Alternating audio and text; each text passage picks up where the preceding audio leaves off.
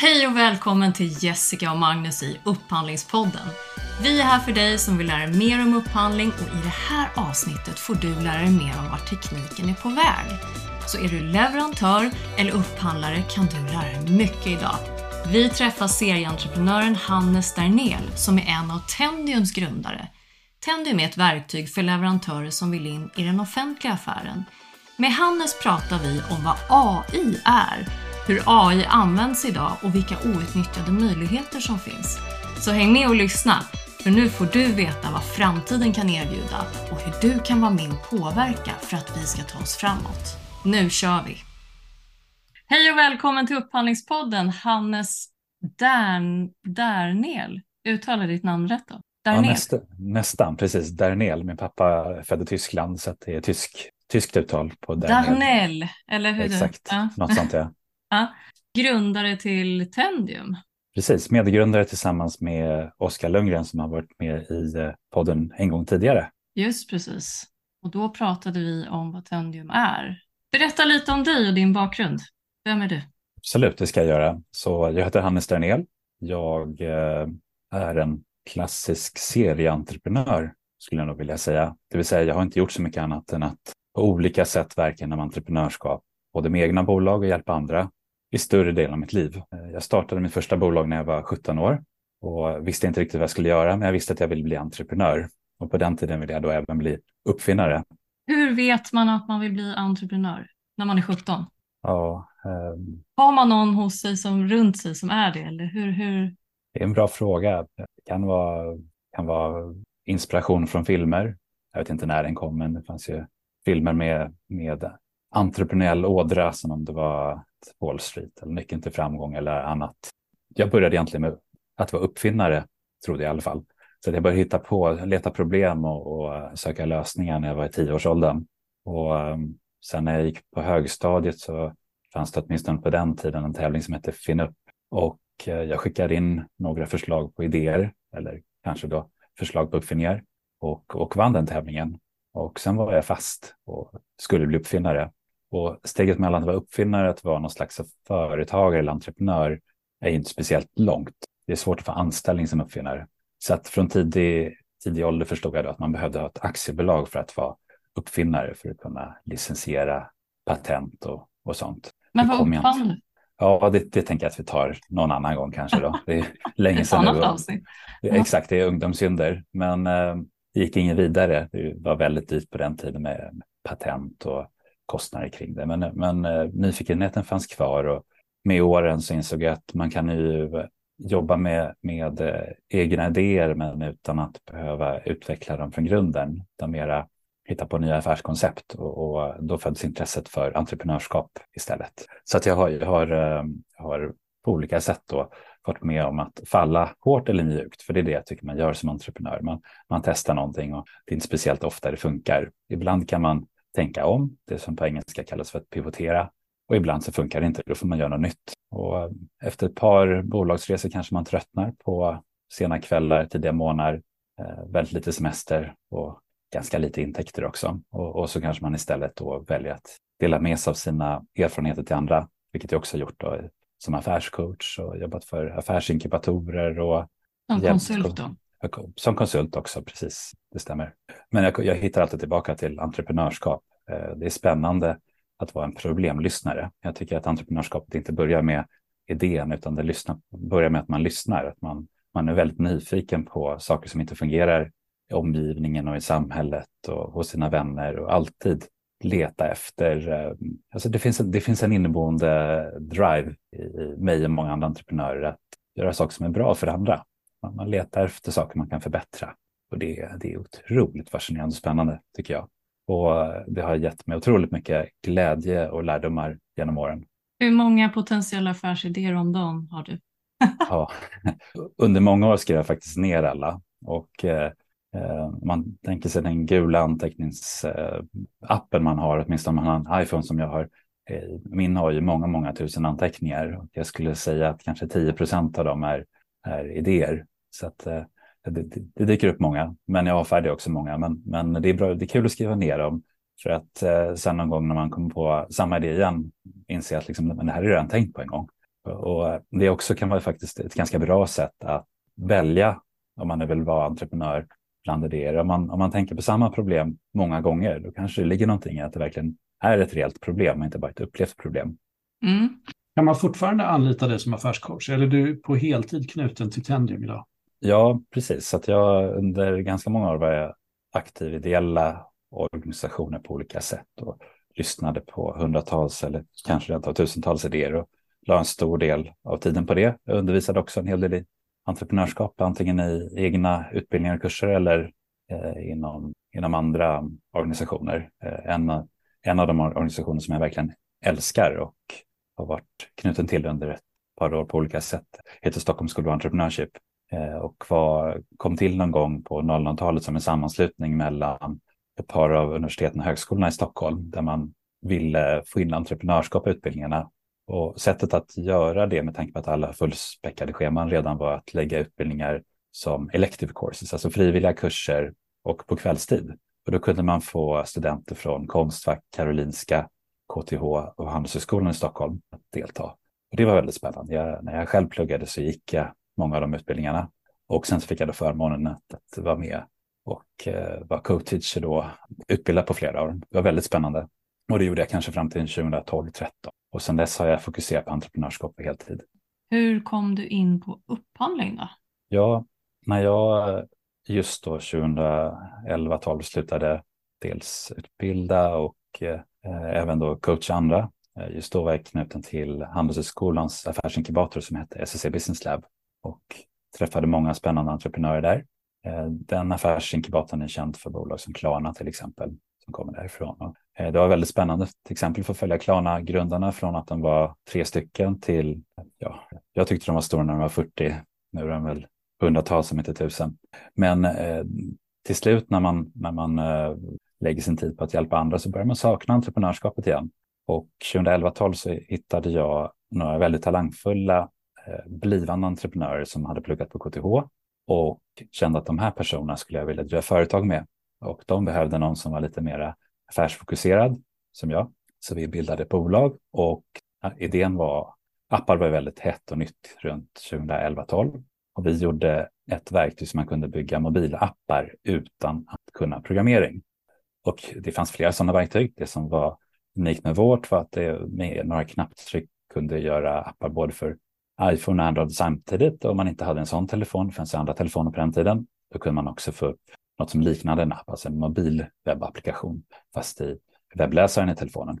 Och eh, det var en ganska avancerad teknisk plattform som gjorde att man också kunde, om man var ett stort företag så kunde man plocka ut vissa informationskällor från ett intranät eller från eh, adressboken eller eh, att göra listor eller så man, man kunde skydda affärskritisk information från olika intranät och få in i telefonen på ett säkert sätt. Och då tänkte vi att det här skulle ju vara jättebra för stora företag, globala företag som har massvis med interna system, men där man i telefonen kanske bara behöver komma åt en handfull.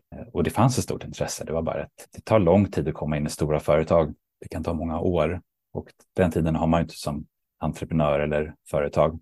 Av en slump så fick vi kontakt med det som då hette Stockholms läns landsting, alltså Region Stockholm idag och kom i kontakt med en av innovationsverksamheten där på, på Karolinska Universitetssjukhuset som heter Innovationsplatsen. Och där fanns det ett behov omedelbart av mobila lösningar för att kunna få ut eh, olika typer av enkäter, det vill säga forskningsstudier, att kunna låta patientgrupper eh, använda mobilen för att svara på frågor till exempel. Och det blev startskottet och vägen in mot offentlig upphandling. För att om man säljer till det offentliga så blir man ju förr eller senare, måste förr eller senare bli upphandlad. Och eh, på den tiden visste jag inte någonting om upphandling, så det var ju lite grann en chock när man fick höra att det var inte bara att leverera, utan sen måste man på något sätt också bli, bli upphandlad i någon mån för att kunna få betalt. Så då fick jag, fick jag läsa på och börja lära mig om upphandling. Och i, i många organisationer så är det inte direkt populärt heller att upphandla innovation och innovativa tjänster. Så att man börjar också då som leverantör av tjänster som är innovativa där målgruppen då med olika delar av den offentliga sektorn inte tycker det är kul att upphandla. Det är svårt att upphandla innovation och veta hur man ska kravställa och så vidare. Så det var min väg in, i, i offentlig sektor. Du nämnde när vi sa sist också att det fanns flera vägar in och att det gick att, att leverera. Men det måste ha varit ganska frustrerande eftersom det är liksom en, en köplogik och en affärslogik som överhuvudtaget inte, inte finns, utom kanske i väldigt stora koncerner där det finns säga, inköpsprocesser för det ena och det andra. Jag, jag har ju ett utifrån perspektiv. Jag, jobb, jag har ju enbart jobbat ur perspektivet av leverantör till offentlig sektor. Och naturligtvis fick man direkt höra om olika direktupphandlingsgränser för förenklat förfarande, vanlig direktupphandling och vad händer sen? Går det att bli direktupphandlad flera gånger? Antagligen inte, men ibland kan det gå av olika anledningar. Ligger vi på, redan på ett ramavtal? Kan de köpa oss via någon av ramavtalsleverantörerna istället? Den typen av frågor dök upp, vilket var intressant. Och då fick man också lära sig hur kommer man in på något av de stora ramavtalen som någon av de stora it-jättarna har i det här fallet, i och med att det var it-tjänster. Och så som ramavtalen är formulerade och, och, eh, just vad gäller innovation också. På den tiden så, så fanns inte mobilapp eller appplattform riktigt med något av ramavtalsområdena. Jag tror det hette programvarutjänster 2014, det ramavtalet som, som jag tittade mest på på den tiden. Mm. Och jag tror att man, man, det fanns något för telefonsystem och där kunde man då klämma in appar också. Men, men eh, så man fick bli ramavtalsleverantör till någon av de största leverantörerna. Det var ju krångligt bara det med, med en enorm Excel. Man skulle kunna svara på massvis med frågor eh, som jag aldrig hade hört talas om tidigare. Så det är ganska svårt att komma in med innovation och litet bolag och, och både framgångsrikt hitta kunder och hitta ett sätt att få betalt. Mm. Mm. Fanns det någon på köparsidan som, som, som var duktig eller som ville fånga upp frågan om att kunna köpa innovationer? Finns det något gott exempel i den där resan där någon, där någon sa ah, vi, vi snor in det här i en process och ser till att, att få er med på den biten? Eller var ni tvungna att gå in via andra typer av leverantörer som redan fanns? Både och, men jag tror att det vanligaste var att det fanns någon eldsjäl och den personen kunde finnas på en innovationsavdelning, men ofta i verksamheten och som mm. bara bestämde sig för att det här skulle fungera. Sen kanske man behövde hitta en annan ambassadör eller stakeholder. Det kunde vara eh, en, en eh, marknadsavdelning eller en teknikavdelning. Men när det kommer innovationer så skulle jag säga att eh, teknikavdelningarna på stora inköpsorganisationer kanske inte alls, de kanske vill ha sin it-miljö som den är och inte behöva tänka på att drifta ytterligare en it-miljö. Om vi går tillbaka till tiden så var inte molntjänster lika i ropet och inte speciellt vanligt i offentlig sektor. Nu, nu är det nog annorlunda, men då, då var det lite knepigt att komma med en moln, molntjänst också. Så att jag skulle säga att sättet att komma in var att hitta en eldsjäl som har bestämde sig för det här och, och sen letade upp alla som behövdes internt för att få igenom det. Sen behövde man hitta någon på köparsidan som skulle skriva en kravspecifikation för vad som skulle köpas in. Och det, här, det var inte vad jag minns någon gång innovationsupphandlingar, oftast direktupphandlingar. Jag tror att som, som litet innovativt företag så så är det nog det som gäller. Man blir direktupphandlad och sen har man tur så växer affären och, och det behöver göras en riktig upphandling om något år. Men, men det, det, var vägen in och eh, ofta blir man ju intervjuad om, av, om kraven som, som skulle behövde ställas för att köpa in någonting som redan var levererat. Och jag känner inte till lagstiftningen så, men, men man, man fick en känsla ibland att man fick vara, var lite försiktig för att det inte skulle bli för, för riktade upphandlingar utan mer pratar i allmänna termer och säger att det vore bra om man ställer krav om det här för att det, det är en viktig komponent i den här tekniska lösningen. Så det, det var också någonting att fundera på. Hur ska innovationer komma in i offentlig sektor? För det, det är ju också viktigt för Sveriges konkurrenskraft. Offentlig sektor har en otroligt viktig roll att fylla, att vara tidiga att implementera innovationer. Dels för att vi ska klara hållbarhetskrav och miljökrav och så i framtiden. Eh, men också skulle jag säga för hela Sverige. Om man tänker sig tillbaka många, många, många år så kan det ju vara så att Ericsson, ett globalt företag idag, kan ju bero på att dåvarande Televerket och kanske Televerken i hela Norden vågade gå i bräschen och, och ställa krav och satsa på mobiltelefoni. Så, så att, att offentlig sektor går först med innovationer kan ju få väldigt positiva konsekvenser för landet konkurrenskraften många år senare. Eh, så det här är en viktig fråga. Eh, men jag har inte alls eh, lösningen på hur man ska upphandla innovation. Det jag vet från mina kontakter med upphandlare är att eh, många, nästan alla upphandlare jag har intervjuat genom åren tycker att innovationsupphandling är knepigt och undviker det om de kan. Mm. Men, men er väg in då? Hittar ni er första eldsjäl där på landstinget? Ja, på Karolinska universitetssjukhusets innovationsavdelning så mm. hittade vi en eldsjäl. Och jag tror han fortfarande jobbar någonstans där. Per Englund eh, heter han. Och jag tror han nu kanske jobbar en annan del av det offentliga också med, med sjukvårdsinnovation. Eh, men det var tack vare honom och att han, han var så positiv som vi eh, fick en chans överhuvudtaget, kom in med pilotprojekt och sen att han och några kollegor drev på för att vi skulle få växa, leverera fler applikationer inom olika delar av gamla Stockholms läns landsting. Och det är alltifrån appar för att behandla ätstörningar till, till jag tror, buka, ortan, jurism och, och uppföljning av magsexoperationspatienter och annat.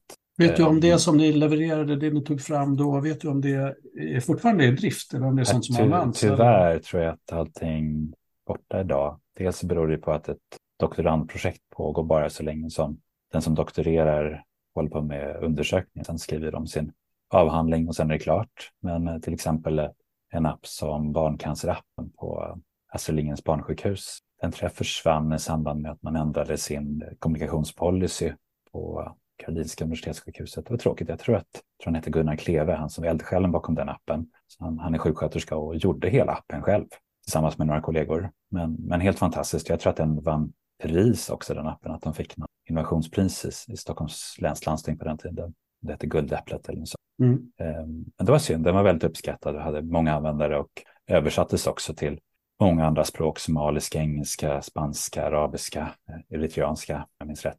Men sen så finns inte företaget heller kvar. Det är, det är ju så med innovationsbolaget. Det vanligaste som händer är att det inte funkar. Det är det absolut vanligaste. Och det kan vara många olika anledningar. Att marknaden är för liten, att det tar för lång tid att nå lönsamhet, att de externa investerarna inte tror på idén eh, i längden och så vidare. Så det får man vara beredd på. Men, men det, var, det var där då i, i appbranschen mot offentliga som intresset också föddes för offentlig upphandling. Där jag då utifrån mitt stort hjärta för innovation och, och förbättringar såg att oj, den här branschen har inte samma digitala verktyg som jag använder i min vardag. Oavsett om man är leverantör eller i och med att jag träffade många köpare på köparsidan också. Eh, man kan inte återanvända dokument på ett smart sätt. Eh, det är svårt att veta vad någon annan myndighet har gjort. Har de ett bra sätt att upphandla samma sak och så vidare.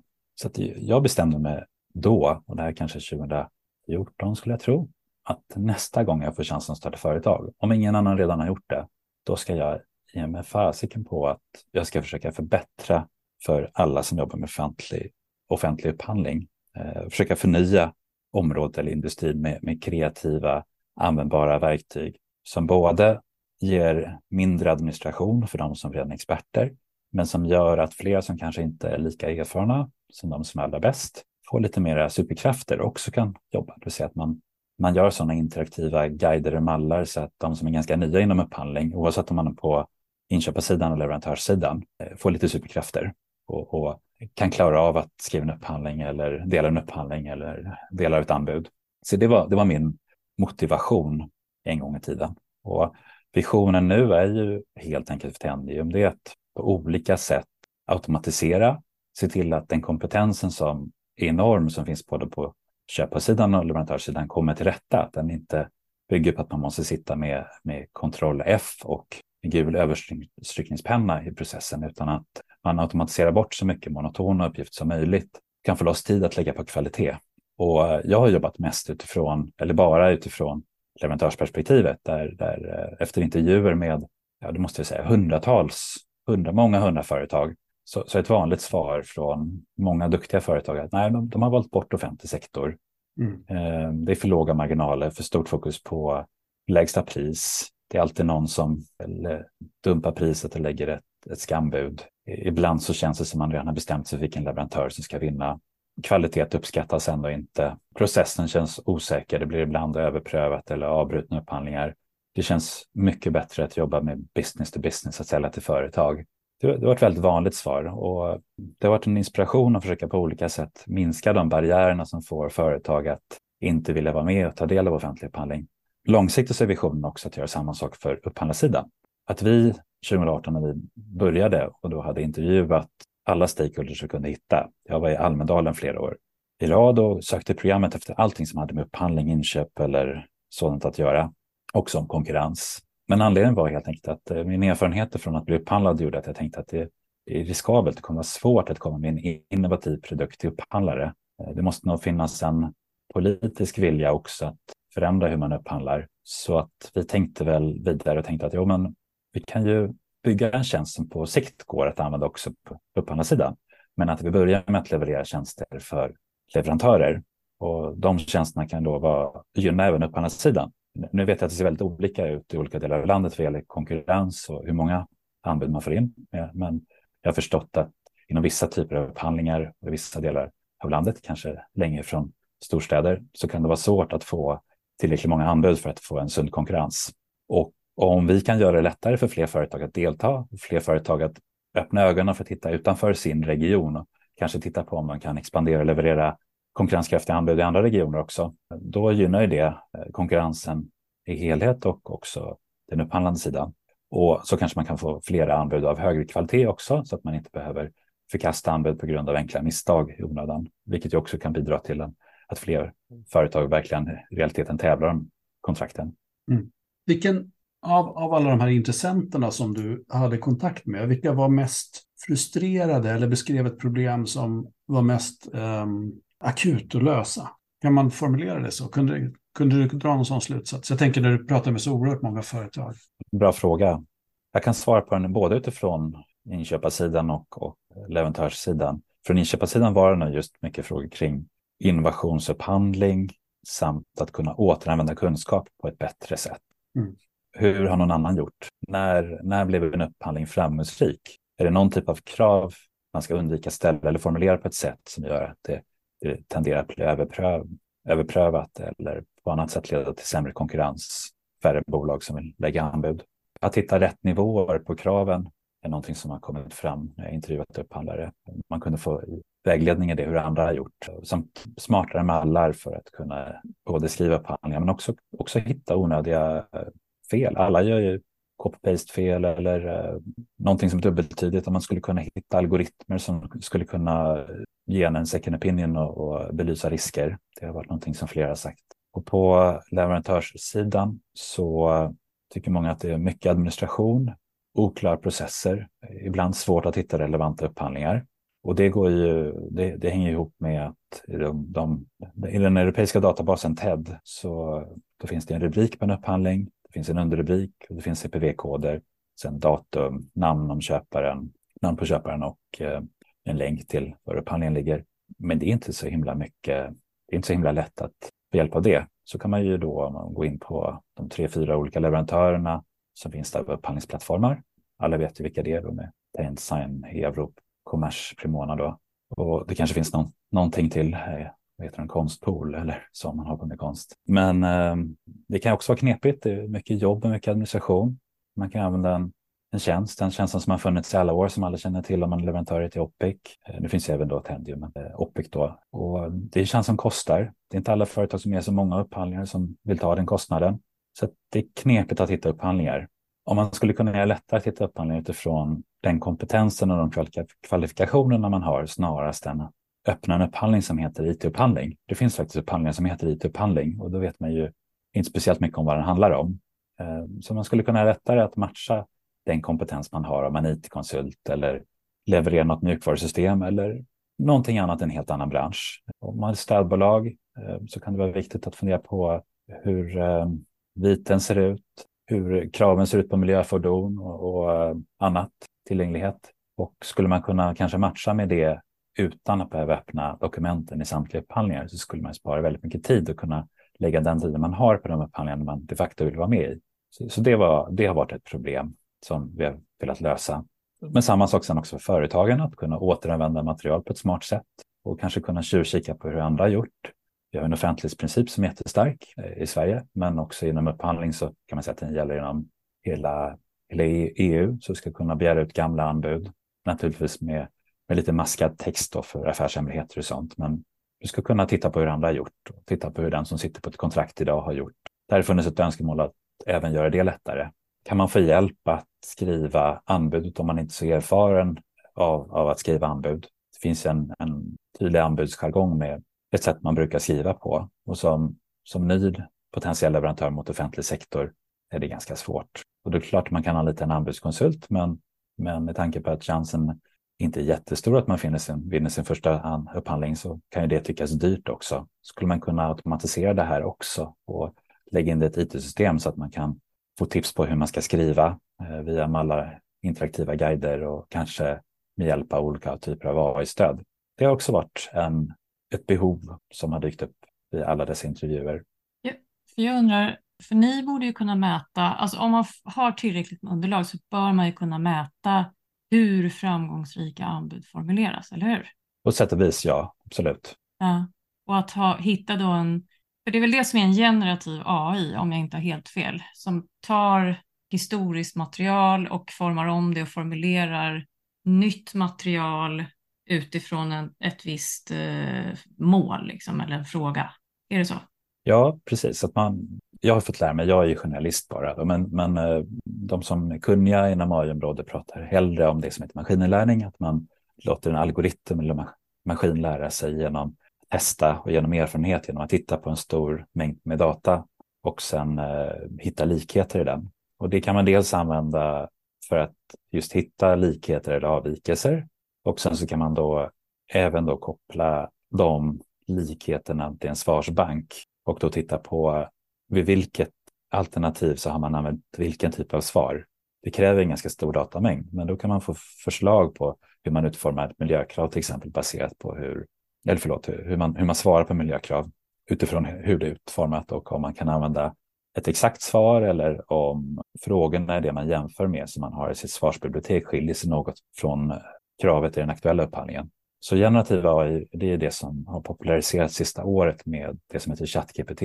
Och det bygger då på maskininlärning på, på att man har läst enorma textmängder. Och, och, där är det ju mest, i och med att det heter chatt, det, det handlar mest om att eh, när tre ord står i varandra, bredvid varandra i en viss följd, då är det vanligaste ordet som kommer efter det fjärde. Och hur många alternativ finns det på det fjärde ordet? Och det är alltså dumma modeller som egentligen inte förstår vad texten handlar om utan enbart har hand om, de, de har behandlat väldigt stora mängder med data. Och, var det svar på en fråga? Uh, ja, absolut. Om man tar då ChatGPT, kallade du det för en dum modell? Ja, ChatGPT är ju tränat på sådana tjänster som Twitter, alltså konversationer ja. där det finns stora mängder text. Den har jag ja. också läst in hela Wikipedia och hela internet. Det är därifrån fakta kommer om du ber den svara på en fråga. Men mm. att den kan skriva så bra, det beror på att den har läst igenom hela internet, så mycket som det går att ladda ner och så mycket mm. konversativ mm. text som möjligt. Och sen lärt sig vad som kommer, vilket ord som kommer efter, vilka ord som kommer efter mm. och upprepa det. Och ibland blir det inte rätt och det är därför det kan då i ChatGPT också be den generera om, testar den något nytt. Och det är inte så att den retas med när den skriver någonting som är helt out of context, utan det är modellen som säger att så här skulle det kunna se ut, de orden eller den meningen som kommer efter. Mm. Så, så, att jag, jag får, man får väl säga att den är dum. Det finns, ingen, det finns ingen generell förståelse för vad texten handlar om. Modellen är inte smart. Nu är inte jag expert och det kommer, kommer nya versioner hela tiden. Så att eh, jag upprepar egentligen bara vad jag läste och hört. Uh -huh. mm. Hur skulle man kunna tillämpa det här på upphandlingssammanhanget? Då? Det finns ju mycket data, även om du säger att den är kopierad och vi som skriver underlagen tar varandras, i den mån vi har tillgång till varandras data. Något som är intressant med offentlig sektor som jag tyckte var väldigt positivt när jag flyttade dit var att man är ju inte konkurrenter. Man är ju liksom olika delar av ett kanske ett bredare samhällsuppdrag. Så att när man väl hittar rätt på en person i andra änden så, så är de flesta ganska glada att dela med sig. Verkligen. verkligen. Jag, jag vet att det finns många nätverk på upphandlarsidan, både informella och formella. Bland annat har ju SKR samlar upphandlingschefer eller inköpschefer i, i uh, något nätverk och man träffas regelbundet och diskuterar och byter erfarenheter. Men, men även i underlagen och i det du beskriver också, eh, för leverantörssidan då egentligen, det måste kunna finnas stora datamängder att tillgå, tänker jag. Ja, vi säger men... att det finns 4 000 upphandlande myndigheter i Sverige, så måste det ju någonstans produceras även med offentlig takt ganska mycket underlag som man skulle kunna hämta data ur. Absolut, men var ska man hitta den någonstans? Ja, berätta, vad är problemet med att hitta den? Ja, en, en upphandlande myndighet har ju tillgång till sin egen historik, och man ligger ju bara i en upphandlingsplattform av de här tre, fyra stycken som finns. Så var, var kan du hitta information om hur någon annan har gjort? Efter en tid i de här plattformarna så, så försvinner dokumenten, upphandlingsdokumenten, ligger inte kvar sen. även om det går att hitta titel på en upphandling som någon annan myndighet har gjort också långt in i framtiden så måste du då höra av dig till någon och be att få ut den gamla, gamla upphandlingen. Det är en barriär att det tar tid och, och krångligt. hur ska du kunna hitta just rätt upphandling? Det finns ju många upphandlare som känner varandra väl och som kanske ringer och, och så som jag har förstått det, ringer och kollar, kanske speciellt mindre kommuner. De kollar hur någon annan kommun har upphandlat en liknande tjänst eller vara. Och det är ju någonting som skämtas om, som det skämtas om ibland bland leverantörer, att man, man ser fel kommunnamn i en upphandling. Men det, det kan vara ett ganska bra sätt att spara tid att titta hur någon annan har gjort. Men då, då vill man ju ha smarta verktyg för att kopiera på ett smart sätt. Så att mm. dels så behöver du ju hitta bra datakällor där du kan hitta många exempel på andra gjort och det ska vara lätt tillgängligt och nedladdningsbart. Du behöver också någon typ av sökning. Du skulle behöva indexera gamla upphandlingar för att se vad, vad du kan dra för lärdom av dem. Det kan också vara så att titta på en gamla upphandling så kanske någonting i praxis i regelverk har ändrats också. Så, så det är inte bara att låna någonting på ett smart sätt. Men eh, jag, jag, tror att det är krångligt att hitta den här informationen eh, och jag tror att den skulle behöva inbyggd på ett smart sätt i upphandlingsplattformarna för att göra det lättare. Alternativt att det, finns, att det fanns andra typer av samarbetsverktyg eh, annat än Teams och, och molnversionen av Excel.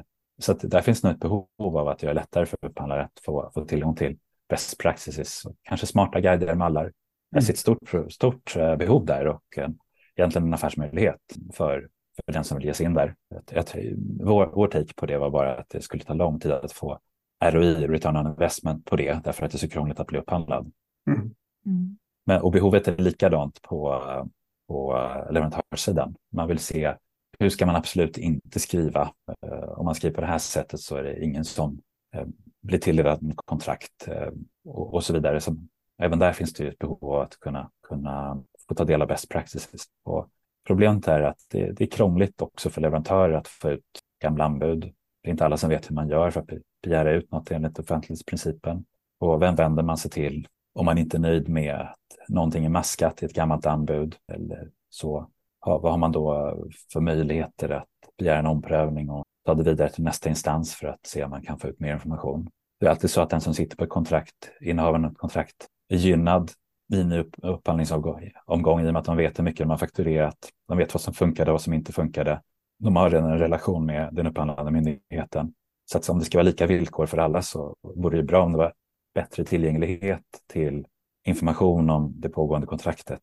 Mm. Så att alla parter skulle känna på eh, att det fanns mer strukturerad tillgänglig information som var lättillgänglig och nedladdningsbar. I andra länder så finns det ju nationella upphandlingsdatabaser. Det gör det ju inte i Sverige. Det vore nog väldigt bra för hela marknaden om det fanns en svensk nationell upphandlingsdatabas och där även gamla upphandlingsdokument låg kvar. Och gärna både upphandlingsdokument och tilldelningsbeslut. Hur kommer det sig att det inte blev så? Vad är själva skälet? Jag tänker det finns ju, som du nämnde, TED som är åtminstone annonsdatabasen då för säga, de, de som ska annonseras på EU-nivå. Men, men vad, vet du bakgrunden till det? För de här plattformarna och ursprungen till dem har ju följt med oss sedan ganska länge och ganska stora leverantörer men hyggligt små produkter om jag förstått det i IT-världen. Liksom. Jag är osäker på det. Det kan ju vara så att Sverige är ett väldigt välfungerande samhälle, att man alltid har en känsla av att marknaden löser problemet om inte staten gör det. Mm. Men um, det, det, skulle underlätta för många och antagligen leda till bättre konkurrens om det fanns en nationell upphandlingsdatabas. Mm. Och jag tror mm. att det också skulle vara ännu bättre för den statistik som Upphandlingsmyndigheten, Konkurrensverket och kanske SCB e är intresserade av, kanske Ekonomistyrningsverket. Så mm. jag tror att vi har mycket att tjäna på det. Hoppas, hoppas att det går till hållet.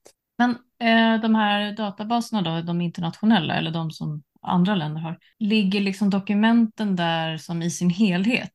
Eller är det strukturerade databaser? Men är det liksom strukturerad information som går in utifrån någon, att man väljer ut så här, men den här digitala informationen skjuter vi in i databasen på olika ställen liksom, så, de, så datan sorteras rätt eller kan sorteras utifrån olika jag tror, eller är någon, det... jag tror att det är någonting som är under pågående förändring i och med att den offentliga sektorn genomgår en snabb digitalisering. Och jag tror att det skiljer sig mycket mellan olika länder. Jag, jag är ingen expert, men jag vet att, att eh, det ser bättre ut i våra två grannländer, Norge och Finland, vad gäller access till den offentliga informationen. Och även sån information som leverantörskontra kan vara tillgänglig på vissa marknader, som är också intressant som leverantör för att veta om någon som sitter på ett kontrakt faktiskt har gjort affärer med den myndigheten. kan ju också faktiskt vara intressant för myndighetsföreträdare att veta om de avropar något från ett ramavtal eller inte. Så eh, det finns ganska mycket man kan göra där och, och det skiljer sig från land till land.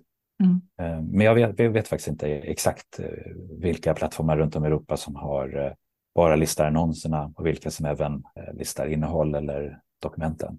Men finns det någon rörelse åt det håll som du ändå beskriver? Finns det något som pekar på att vi går åt det hållet eller kommer vi fortfarande? Det, det, det tror jag. Det, det, finns ju olika EU-direktiv som ska leda till digitalisering. Om jag inte minns fel så finns det ett som heter PSI-direktivet som handlar om att göra myndighetsdata till öppen data.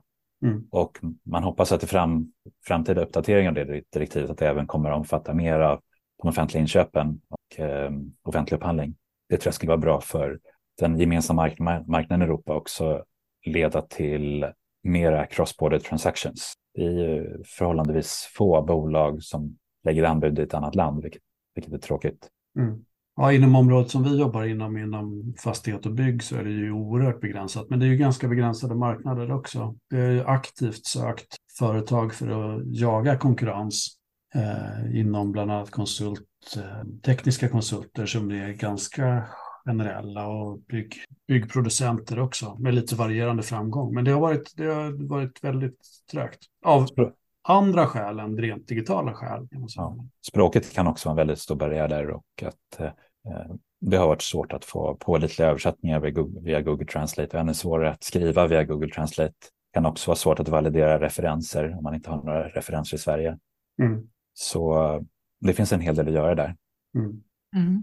Ja, nej, men det är intressant och jag tror vi hade ett samtal tidigare och, och ni var ju också lite eh, frågade mig som företrädare för en offentlig verksamhet just kring hur vi jobbar med att tillgängliggöra och varför det tar så tid och varför vi är så hemliga som vi uppfattas vara och sådär. Och eh, vi satt sent som i morse och diskuterade informationsförvaltning och dokumenthantering och, eh, och det finns en resa kvar kan man säga bara i, i att skapa enkelheten internt som skulle möjliggöra en, en bättre tillgänglighet också externt. Men det är rätt mycket ja. som ska på plats. Liksom. Vi gör det. Nu, nu har ju ni som är på inköpande sidan, ni kommer ju få en hel del stöd tror jag de kommande åren från den ganska nya myndigheten DIGG.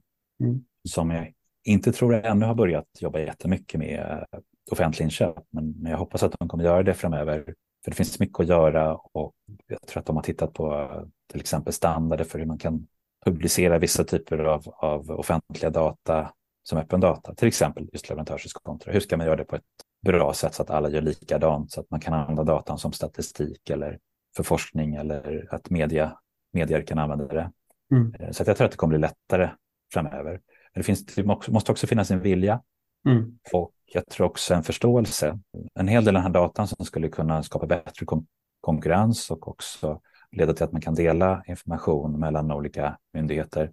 Eh, det bygger på att man ska göra det enklare att få tillgång till gamla upphandlingar och anbud. Och jag vet att det, det är inte speciellt populärt bland myndigheter att lämna ut eh, sånt som måste sekretessgranskas för det tar ju tid och kostar. Eh, så kan man automatisera det via ny teknik och, och så, så kanske man skynda, kan skynda på den processen. Mm.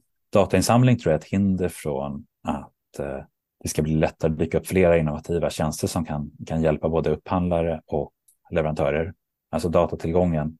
I och med att det mesta datan som rör upphandling och offentlig sektor och leverantörskontra inte är öppen data, det vill säga den går inte att ladda ner utan man måste begära ut den, så leder det ofta till en manuell process hos den som sitter på datan som ska då leta fram den och eventuellt kolla behovet av sekretessgranskning och sen lämna ut den. Och avgör man också måste ta betalt för datan när man lämnar ut den för att det ju finns någon typ av avgiftsdirektiv. Och det finns också ganska många dataformat och olika standarder för hur man skriver och väljer att publicera datan. Alltifrån om det är pdf eller Word-dokument till annat också. I till exempel exporter från ekonomisystem, hur de ser ut. Och problemet med det blir ju eh, att om, om de myndigheterna äger ju sin egen upphandlingsdata men har anlitat någon av de tre, fyra plattformarna för att eh, publicera den och har egentligen inte så stor koll på att det från de plattformarna sen är väldigt svårt att få ut data.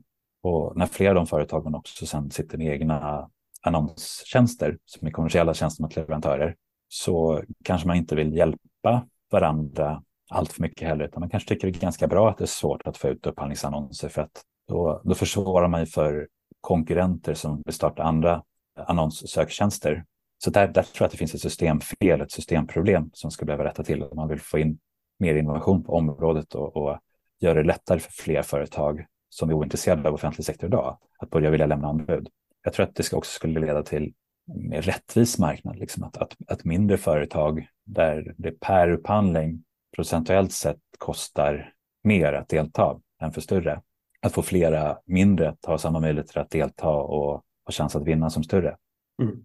Jag tror också att eh, får man ut mer data om det offentliga så oavsett om man jobbar inom media eller om man jobbar på myndigheter, man är intressant, intresserad av att veta att man inte köper in kontraktslöst. Mm. Och det kan man göra på grund av misstag, att man inte har sett när ett kontrakt löper ut eller av olika anledningar. Kan man lägga ut leverantörskontra och, och annat online så kanske det blir lite lättare att ha koll på det. För då finns det fler som kan hjälpa till att granska. Mm. Mm. Alltså jag tror att du sätter fingret på en ganska stor utmaning. Det blir ju spännande att försöka söka datatillgång historiskt också utifrån alla de hinder som du egentligen beskriver. Och det är klart att även om vi sätter oss nu och säger nu och framåt så, så hela den uppbyggda erfarenheten av, av, av de inköp som har gjorts är ju är kanske svårtillgängliga fortsättningsvis också. Det här är de, några av de utmaningar som, som vi står för inom den organisationen jag mm. jobbar med då. Och det är just att bygga system som både kan mappa, alltså hitta olika typer av datakällor, avgöra hur datan är publicerad där och sen försöka samla in datan. Och det kan ju vara då exporter från ekonomisystem från alla upphandlade myndigheter för att se vad som har upphandlats och betalats de facto för kontrakten.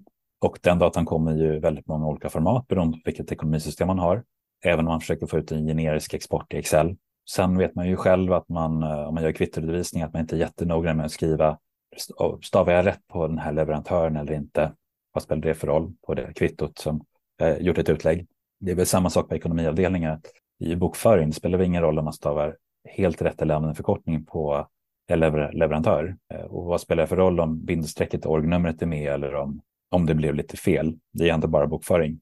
Men helt plötsligt när, när bokföringen ska användas till något annat för statistik eller för att förstå hur en av ens konkurrenter har fått levererat den på ett befintligt kontrakt, ja, men då är det essentiellt att det stämmer.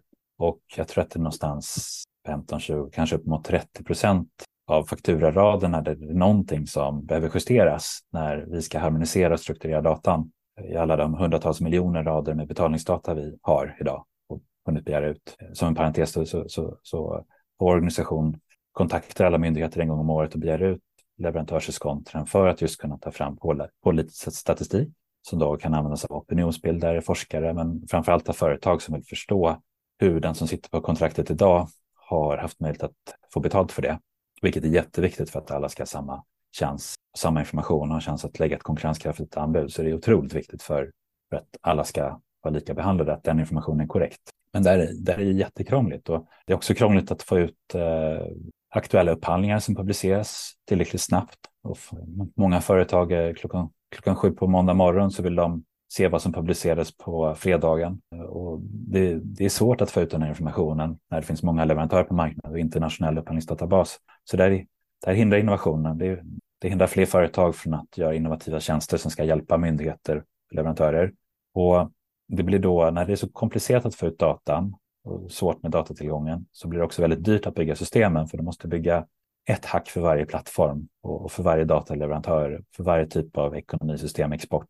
Och de här, den här datan måste ju också vara precis, den måste alltid finnas, den måste vara korrekt, du får inte missa något. Så det gör det ännu dyrare att du måste ha väldigt hög upptid på en plattform som levererar sånt här. Så att den här, den här problemen med datainsamling och datatillgång gör att det blir svårare att finna innovation inom området som, som kan hjälpa alla parter och få en mer effektiv och bättre fungerande offentlig sektor. Så det är väldigt dyrt att jobba med den här typen av data, tyvärr. Jag som, enskild, jag som enskild myndighet, då, hur skulle jag kunna tillgängliggöra det här på ett bättre sätt? För det, alltså det finns standardisering av vilka, vilken data som ska ingå eller komma ut ur en leverantörskontra. Det är som du säger, det är väl en fråga. Men, men om jag som enskild, vad skulle jag kunna göra för att göra ja. din datainsamlingsinsats lättare? jag tror att det, ju fler myndigheter som publicerar sin leverantörskontra online, desto bättre. Mm.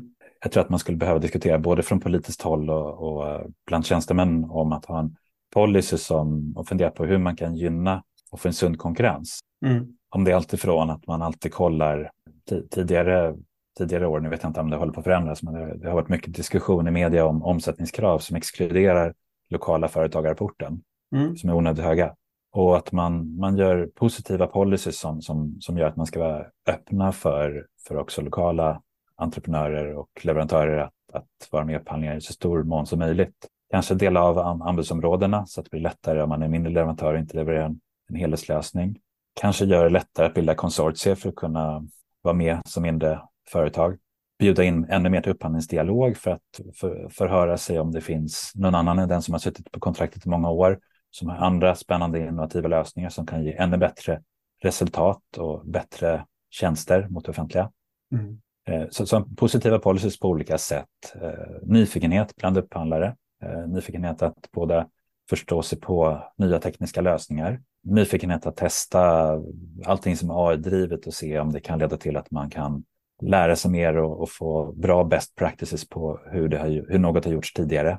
En, en vilja av att eh, vilja lämna ut offentliga handlingar för att man förstår att det faktiskt oftast när någon begär ut det så är det ett legitimt skäl. Eh, att man vill förstå hur någon annan har svarat på en tidigare upphandling eller förstå affären bättre eller kolla att något inte har blivit fel. Om det har stått någonting i, i en upphandling om ett miljökrav, man tror att det företag som vann inte uppfyller, uppfyller de kraven. Men då, då är det inte bara så att man är sur på att man kanske inte vann ett kontrakt, utan det är allas vårt sam samhälle som skattebetalare och medborgare att se till att sakerna går, går korrekt till. Så att en, en vilja att vara med och förstå att när, när någon begär ut offentliga handlingar så, så finns det nog en, en bra anledning till det.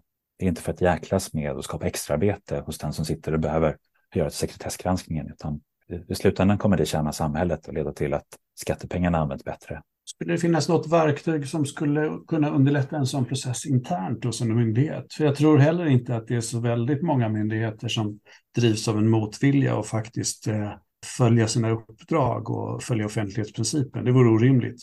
Men däremot så tror jag att det är en hel del jobb som är ganska tungjobbat och att det kanske är illa sett om man också ska vara en levererande myndighet. Skulle ni, som ju båda jobbat på den upphandlarsidan, vara villiga att köpa in verktyg som skulle, och skulle ni kunna hitta en budget för verksamhet som förbättrar kvaliteten i ert arbete och eh, gör det lättare för er att till exempel göra en sekretessprövning av, av, av någon som begär ett, ett gammalt anbud? Finns det en vilja att köpa in den typen av system? Ja, men jag tror det. Jag tycker att vi ägnar väldigt mycket kraft åt att eh, informera och utbilda och resonera och diskutera i de här processerna. Ibland så kan man ju ha särskilda skäl att det finns någonting som under en viss tid är känsligt och sånt där. Men det skulle ju också kunna gå att söka av som en parameter i en sån bedömning. Så det tror jag absolut. För det finns ju också mycket historisk data som för mig som som verksamhetsansvarig eller som handläggare inte är så intressant i dagsläget. Alltså en fyra år gammal upphandling är ju nästan av akademiskt intresse. Det kan vara så, men det kanske beror på vem man upphandlar för, om det är en stor eller liten organisation. En mm. liten organisation i form av en mindre kommun så kanske den fortfarande är väldigt aktuell. Mm. Det enklaste sättet att upphandla på nytt är att göra om den gamla upphandlingen. Jo, men då vissa typer av tjänster eller varor eller sånt där. Det, det är så här, minsta möjliga transaktionskostnad är att använda det gamla underlaget och köpa igen. Det, det är ju också en legitim liksom, strategi för att göra en, en, ett inköp. Liksom. Men, ja. Vi skulle vilja göra det här, men vi behöver bra beställare. Vi behöver mm. hitta myndigheter som eh, inköpsorganisationer som är beredda att genomföra pilotprojekt. Mm. Kanske göra en innovationsupphandling. Kanske tillsammans med oss gå in och hitta någon lämplig Vinnova-ansökan eller annat. Mm. Jag tror att det finns andra spännande företag i Sverige som också är innovativa och använder AI-tjänster och så, som håller med med 100 procent nu, som också skulle göra samma sak och på olika sätt hjälpa myndigheten att digitalisera sig och spara tid så att man kan lägga tiden på rätt saker. Ehm, så någon, om ni två eller om någon som lyssnar på det här avsnittet eh, är intresserad av det så hör gärna av er. Och om inte vi kan hjälpa er så kan vi kanske tipsa om några branschkollegor som kan hjälpa er och vara med i ett innovationsprojekt eller en pilot. Jag tror att det vore otroligt spännande. Eh, men, men eh, frågan är vem som ska ta risken. Och mm. när, vi, när vi haft myndighetskontakter så, så har vi alltid fått eh, svaret och beskedet att det här kan ju ta några år och det är inte säkert att det blir en upphandling, men det är jätteintressant att lära sig. Och vi kan ju som företag som förvaltar ett antal investerares pengar inte ta den risken när man inte vet att det finns ett, ett riktigt validerat köpintresse, utan mer ett allmänt intresse. Så att jag tror att köpintresset och viljan att betala för någon typ av pilot eh, måste vara validerad för att det ska gå att göra något åt eh, de problemen som finns på den upphandlande sidan. Mm. Alltså utan att komma med en utfästelse så kan jag ändå säga att det känns ju som något som skulle kunna bryta en del eh, utmaningar eller en del hinder som jag ser i världen. Ja, Just vad det gäller tillgång till data eller hantering av data eller eh, bättre beslutsstöd och en snabbare hantering. Ja, det, det finns ju många plattformar för beslutsstöd och de flesta av dem har inte haft offentlig sektor som målgrupp. Men eh, jag tror att både sådana företag som, som utvecklar beslutsstöd eller den organisationen jag jobbar på, Tendium, helt klart skulle kunna lösa de flesta problemen. De lösningar som vi på Tendium um, har byggt och tagit fram för att hjälpa leverantörerna skulle med ganska lite anpassning kunna användas till att spara väldigt mycket tid och validera och kvalitetssäkra upphandlingsutkast också för, för upphandlare och, och också se hur upphandlingar har ändrats av gäller vissa krav över tid och se hur är det moderna sättet att skriva en viss typ av krav. Hur, hur har de 50 senaste upphandlingarna eh, inom det här området formulerat det här kravet? Det skulle absolut gå eh, och det, det är inte för, för oss som har byggt sån här teknik skulle det inte vara enormt svårt, men vi skulle behöva en tydlig motpart som verkligen är intresserad av, av att testa det här. Jag tror vi är inne på två viktiga saker. Men sekretessbedömningar är ju någonting som uppenbarligen för många kräver väldigt mycket tid och resurser och när det kräver tid och resurser så kostar det ju pengar i slutändan. Det jag tror är den svåra biten är väl att förstå och liksom kunna mäta det, den här kostnaden liksom, i reda pengar för att förstå vad, vad kan vi spara? Vad kan vi tjäna på? Alltså vad är värdet av att innovera fram en, en typ sekretessrobot eller vad man ska kalla det för. Men jag, alltså så som jag ser det så kan, för du frågade lite så, men vem ska ta risken? För jag tror att ibland så kan man liksom se en uppenbar risk, eller det är jättesvårt att förstå, så här, kommer vi ens lyckas med det här? Men det jag hör på dig när du pratar är, det du säger är att det är inte alls omöjligt eh, att göra en sån här sak. Och då tror jag också att eh, kan man känna att det inte är omöjligt att få fram det här och vi också kommer spara den här mängden pengar i slutändan så kanske vi skulle kunna räkna hem ett projekt inom ramen för, eller inom det här intervallet, liksom. inte vet jag, från så ja, många år till så många år. Så absolut, det tror jag är, är, är, en grej. Ja. Och sen, sen det här med mallar. Jag sitter i flera, som man kallar för uppdrag eller projekt och, och har suttit i där vi jobbar med mallar. Och mallar är svåra för att de blir snabbt inaktuella. Det tar jättemycket tid att ta fram de här mallarna för man vill liksom ha med alltid en mall. Så här, om vi gör si, då ska den här texten gälla. Om vi gör så ska den här texten gälla och så vidare. Och att sitta manuellt och ta fram den här typen av mallar är så otroligt tidskrävande. Eh, och dessutom är risken att man missar någonting ganska stor. Plus att regler ändras så plötsligt måste man ändra i de här kraven och, och alla alternativen och då är det liksom krav lite här och där som man ska hitta som är kopplade till den här ändringen och så vidare. Så att sitta och göra manuella mallar är ofta tidsbesparande i längden, även om det tar lång tid att ta fram mallarna. Men det är ett otroligt krävande projekt liksom, att göra de här och hela tiden förvalta de här mallarna som alltid är uppdaterade. Så kan man ja. Eh, ha en interaktiv mall som hittar nya texter och förslag och Eh, utifrån vem man är, nya regelverk och befintliga regelverk. Allt det här är görbart. Eh, ja. Det, det, måste bara finnas en vilja. Ehm, Jag är på. så några exempel på ja. att det går att göra. När GDPR infördes så dök det upp en hel del tjänster kring ehm, att hitta GDPR-information i de interna, på intraneten och interna, interna dokumentationen och informationskällorna. Och mm. det de robotarna som finns för det har ju väldigt hög precision. precision.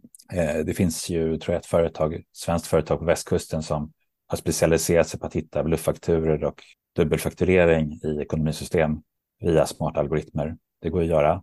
Som ett, som ett kul eh, projekt nu under försommaren så tog några av våra data scientists här på Tendium och testade att lägga in all upphandlingslagstiftning inklusive EU-direktiven och, och eh, dokumentationen eh, som ligger bakom i, eh, i en databas och sen så applicera eh, OpenAI på det, alltså det som är eh, företaget bakom eh, ChatGPT, för att se vad, vad, vad kan den bästa kommerserande AI göra om den läser igenom upphandlingslagstiftningen? Kan den då på ett enkelt pedagogiskt sätt svara på eh, frågor om upphandlingslagstiftningen? Och vi, vi såg det här mest som ett, eh, en teknikdemonstration och eh, inbjöd allmänheten att testa.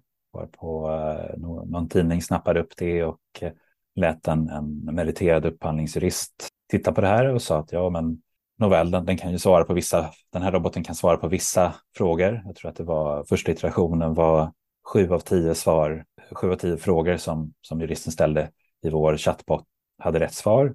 Vi itererade över natten, dagen efter så kunde vi själva säga att den klarade nio av elva svar. Och det här var ju ett eh, fredags eftermiddagsprojekt från vår sida. Så att det går med ganska lite träning att bygga algoritmer som kan läsa igenom stora informationsmängder och väldigt fort och med få iterationer uppnå en hög precision och där man kan spara mycket tid. Så att det här, är, det vet vi med egen erfarenhet att det är görbart. Vi vill bara, innan vi lägger mer tid på det, hitta någon på er sida som är nyfiken att vara med och, och testa och utvärdera det här, men också betala en skälig kostnad.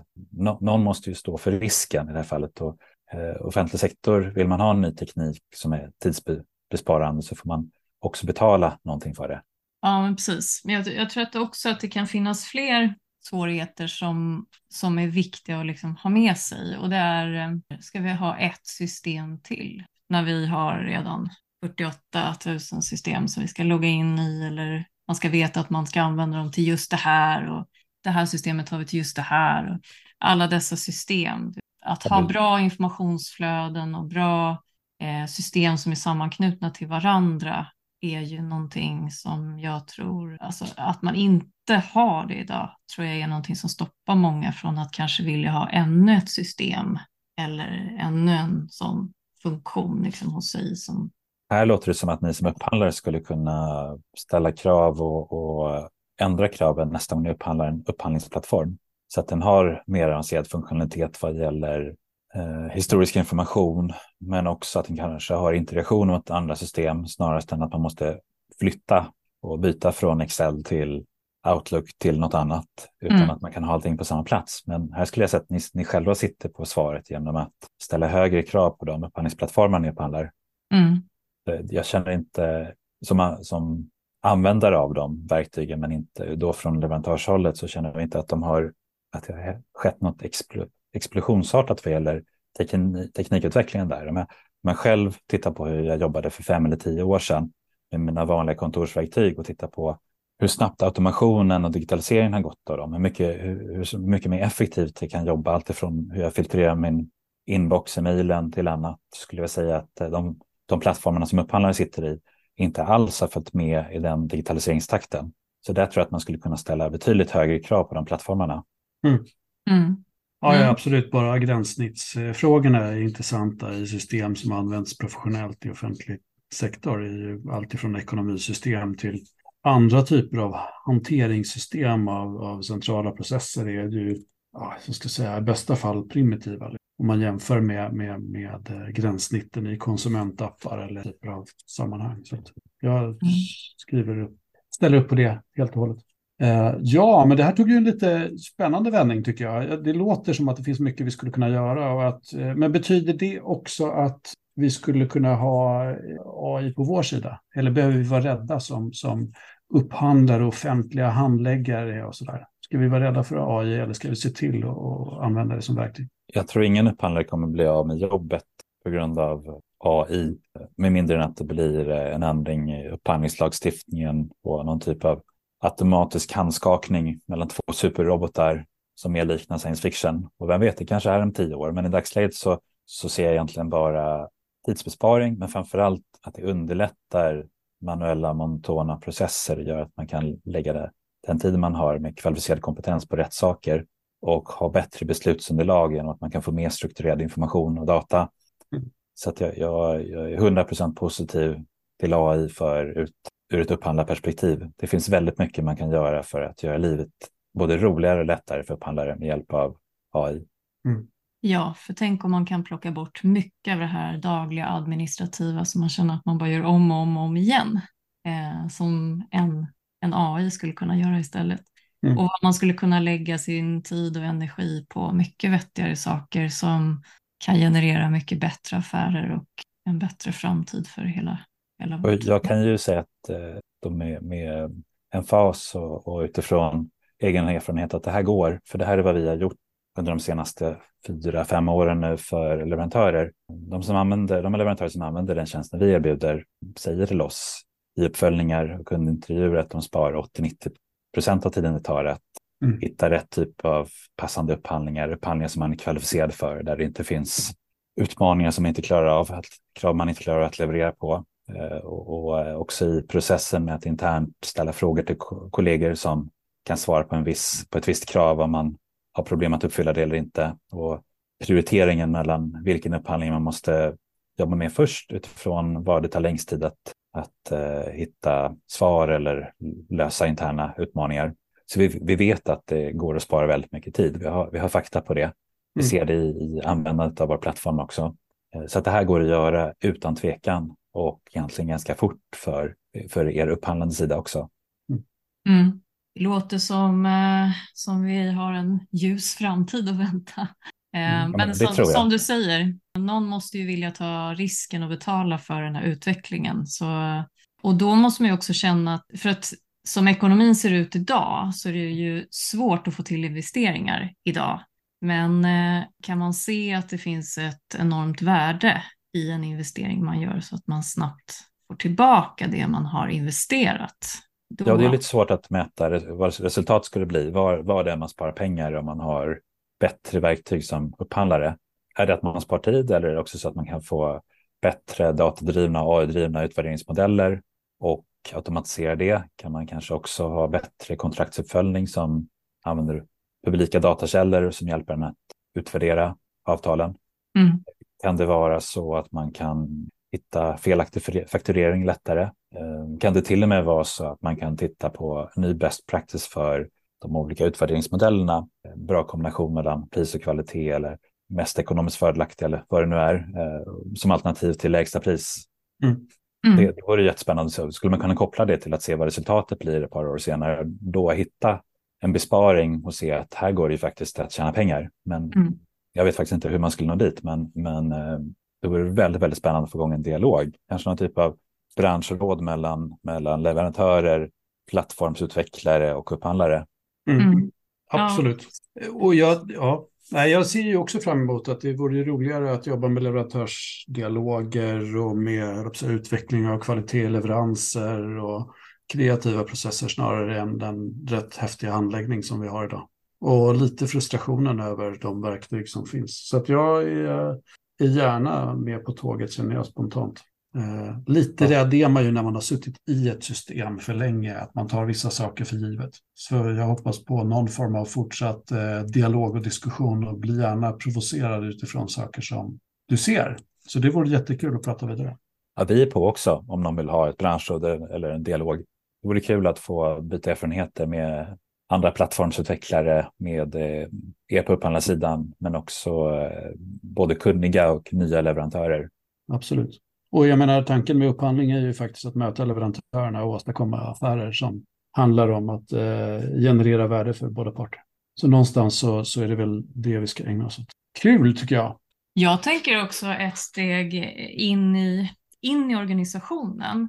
Eh, att de interna dokumenten som inte ligger som standardiserade upphandlingsdokument, hur de ibland säger emot varandra, innehåller massa olika formuleringar eller olika formuleringar för samma saker egentligen, där man skulle vilja rensa upp ganska mycket och bara liksom få till en ja, men alltså, eh, ett enklare sätt att få tillgång till all den här informationen som man har, där man hittar en sak på ett ställe och inte på 400 ställen. För att nu, jag sitter till exempel med en kund nu där jag har fått som konsult då information om eh, formuleringar till, till upphandlingsföreskrifter till exempel från olika håll där alla ser olika ut. Där, där vissa texter kommer från deras interna styrande dokument och där vissa texter kommer från deras mallar för upphandlingsföreskrifter bara och där vissa texter kommer från något gammalt avtal och så vidare.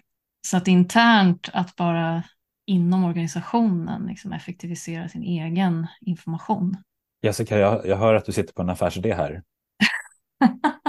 ja, vi måste prata ihop oss Hannes. Ja, vi skulle verkligen kunna göra stordåd här. Verkligen.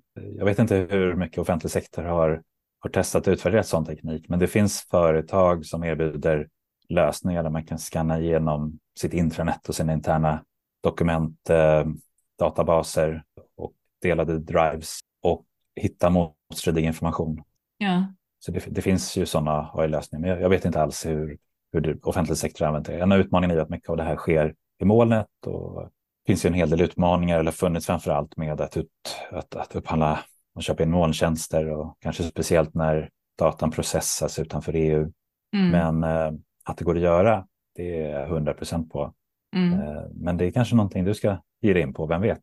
Ja, vem vet, vem vet. Ja, nej precis, för nu sitter jag manuellt och gör det här istället. Det tar ju mycket tid. Tänk vad man kan spara tid på saker och ting. Mm. Bra, ska vi sy ihop säcken? Vi har pratat länge och väl nu. Hannes, har vi tagit knäcken på det nu? Det här var jättespännande och jag är alltid otroligt nyfiken på att få ta del av ett perspektiv från upphandlarsidan, vilket jag, jag, jag ser som en del av framtiden. Att eh, det, känns som ett kall att kunna göra någonting också för upphandlarsidan med modern AI-teknik och med olika lösningar som ökar automationsgraden och, och minskar mängden monotont och, och enformigt jobb. Mm. Så att det var väldigt spännande. Mm. Jag är jättetacksam, jätteroligt att få höra och, och mycket bra perspektiv. Och eh, du får det också låta självklart. Eh, och det är väl en fundering som jag har när man sitter i någonting så är det vissa saker som är kanske upptagna eller eh, upplevda hinder som kanske inte är så självklara när man ser det i större perspektiv. Jättebra. Ja, som, som entreprenör så måste man vara optimist och se allting ur, eh, börja med att se det ur det positiva perspektivet och möjligheterna. Sen innan man går vidare så måste man vända på det och vara djävulens advokat och se det motsatta perspektivet. Men i den här typen av samtal så eh, tror jag att det är viktigast att uh, öppna ögonen och ha en positiv inställning till framtiden och ny teknik och våga ta sig an den och testa den. Man har ingenting att förlora på det. Skulle det vara ditt tips också till upphandlare och leverantörer som vi brukar avsluta med som Ja, var nyfiken nu på ny teknik. Eh, tänk inte att det där är inte någonting för oss, det verkar vara så avancerat. Se till att få, få eh, fråga vänner och bekanta eller kollegor och, och eh, få ett utrymme att testa något nytt. Och det finns väldigt mycket där ute som är färdigt och som man skulle kunna använda med en gång för att eh, få en second opinion. Allt ifrån att man bara bekantar sig med, med tjänsten ChatGPT och testar vad händer om man ber den göra en, en, en kravspecifikation för, för miljökrav och se vad, vad, vad har den tillgång till. Och man får säkert ett helt tokigt svar, men då vet man ju det. Och då har man testat och sen ska man testa med att få, um, få uh, ChatGPT att uh, sammanfatta ett internt dokument som man laddar upp som man redan har och se hur, hur hög kvalitet håller den sammanfattningen jämfört med om man hade skrivit den själv. Och uh, även om den inte är perfekt skulle jag kunna använda den som en, en slags eh, tidsbesparande, eh, vad säger man, second opinion helt mm. enkelt. Men att jag ändå gör jobbet manuellt sen. Mm. Och, och, att ha den nyfikenheten, våga nu. Och sen så inte vara rädd för heller att eh, bjuda in till inte bara dialog med leverantörer, men också med oss som, som försöker vara innovativa och driva innovationer inom upphandlingsområdet. Och jag vet att det finns säkert i alla fall tio företag med, med unga företag med jättetaggade entreprenörer som inte vill något mer än att på olika sätt hjälpa till att effektivisera den offentliga marknaden. Mm. Ja, kan man få in det här också med de här eldsjälarna som du nämnde i början? Att man liksom tar en väg via avtal som man redan har för att kunna testa nya saker? Det tror jag. Jag tror att det delvis också finns forum redan. Vid något tillfälle så var, blev vi inbjudna till att delta i SKRs nätverk för upphandlare och inköpschefer. Och vi fick göra det i form av workshop där vi pratade lite om framtiden och eh, fick dela in deltagarna, jag minns inte exakt hur många det var, någonstans mellan 30-50 stycken i olika grupper som fick teman. Man fick, fick fundera på vad man skulle önska sig för ett svart hemlig låda som löste ett problem. Då fick man tala om vilket problem det var eh, inom upphandlingsområdet och vad man skulle vilja att den löste. Och det var allt ifrån eh, sekretessbedömning till hur man fick fler leverantörer att vilja delta. Så jag tror att de här, eh, jag tror att eh, intresset finns redan både från, från myndigheterna, från upphandlarna och från, från eh, eldsjälarna. Det finns eldsjälar i varje del av de upphandlande organisationerna som skulle vilja vara med och eh, jättegärna lyssna in på i olika projekt, dela med sig av sin erfarenhet och kanske också kunna vara, vara påtryckare internt. Är det okej okay att om jag nu söker rätt på Per Englund på Karolinska och refererar till dig, alltså om jag frågar honom om hans eldsjälskap eller vad som fick det att fungera då? Ja, det tycker jag. Jag, jag tror han har flyttat någon annanstans inom S, inom Region Stockholm. Nu är han inte längre på Karolinska utan han är Innovation Manager inom Region Stockholm. Eh, men han är ett exempel på en riktig entreprenör. Mm. Och mm. det, det, finns en bok som kom ut någon gång, eh, populär vetenskaplig affärspress som kom ut som hette Intraprenörerna, där en, en, person hade intervjuat många av dem som har jobbat med innovationsprojekt, både framförallt inom företag och vad som kännetecknar dem. Och, och det är alltifrån det att man, man tänjer lite på gränserna så att man, eh, man går till jobbet varje dag beredd att få höra att man får en tillsägning att man har varit för innovativ. Eh, att man behöver hitta någon högre upp på organisationerna som beskyddar en lite grann och som uppmuntrar en och, och hejar på en. Och att man försöker hitta olika sätt att kringgå det interna motstånd som finns med för, förändring inom större organisationer oavsett om de är privata eller offentliga. Eh, och jag tycker Per, han uppfyller alla de där kriterierna på att vara den eldsjälen. Mm. Men också då eh, sjuksköterskan Gunnar Kleve på Astrid Lindgrens barnsjukhus som mm. la ner hundratals timmar på att göra en app för föräldrar till barn med cancer. Mm. Och hur han på mm. olika sätt månade om dem. Och det var alltifrån att se till att man, man tipsade om de tiderna när det kom clownbesök på mm. barncanceravdelningen. Allting som skulle kunna, när var det glass? Vad, hur ska man hantera det ena problemet efter det andra? Med ett otroligt stort hjärta. Och jag tycker mm. att även den person som jobbar i själva verksamheten med att få ut innovation är otroligt, en riktig hjälte som är värd att lyfta. Mm. För utan den typen av personer som också ska använda tekniken så spelar det ingen roll om det finns personer som Per Englund som, som är eldsjälar. Det behövs också personer till verksamheten. Mm. Mm. Vad är det? Jättebra. Ja. med det absolut roligaste jag har gjort i hela mitt liv, men det är också det svåraste. Och att det svåraste, helt kort, är ju så, så att det har varit en pandemi i några år. När alla trodde den var över så kom det ett omikronvirus. Och under omikronviruset så kom det en Ukraina-konflikt. Och sen så rasade hela världsekonomin. Att då under den tiden driva ett innovationsprojekt som kräver väldigt mycket extern finansiering från externa finansiärer som vill se resultat och det är svårt att få resultat när hela världen är inriktad på att överleva. Så det var väldigt svårt, men det har varit väldigt roligt också. Och mest tror jag tack vare att vi har haft sån otroligt fin gemenskap genom dessa ganska tuffa tider. Mm. Eh, otroligt eh, mycket engagemang och kämparanda och ganska ung personal också. Så det har varit fantastiskt att kunna stötta andra och bli stöttad själv. Mm. Var sitter ni någonstans? Vi sitter centralt i Stockholm. Vi sitter en våning ovanpå NKs bokhandel. Det är få som, som känner till det kanske, men det är tre våningar ovanpå NK-varuhuset med kontor som har funnits där sedan slutet av 80-talet. Och eh, när vi letade nytt kontor, när vi hade vuxit lite, så hade vi tur nog att höra talas om att det fanns ett dataspelsbolag som heter Starbreeze som likt många andra bolag under pandemin där personalen började sitta hemma. Så de behövde inte, behövde inte hela sin yta. Och det var väl svårt att hitta ett företag som kunde ta hela ytan. Eh, så vi hyr en del av en lokal med 60-70 platser, där vi kanske har 30 platser eller något sånt. Och där några andra företag också hyr in sig. Så att vi, eh, vi, vi, vi träffar också andra spännande entreprenörer om dagarna som håller på mm. med kul projekt. Eh, och det, det är jättebra att sitta centralt.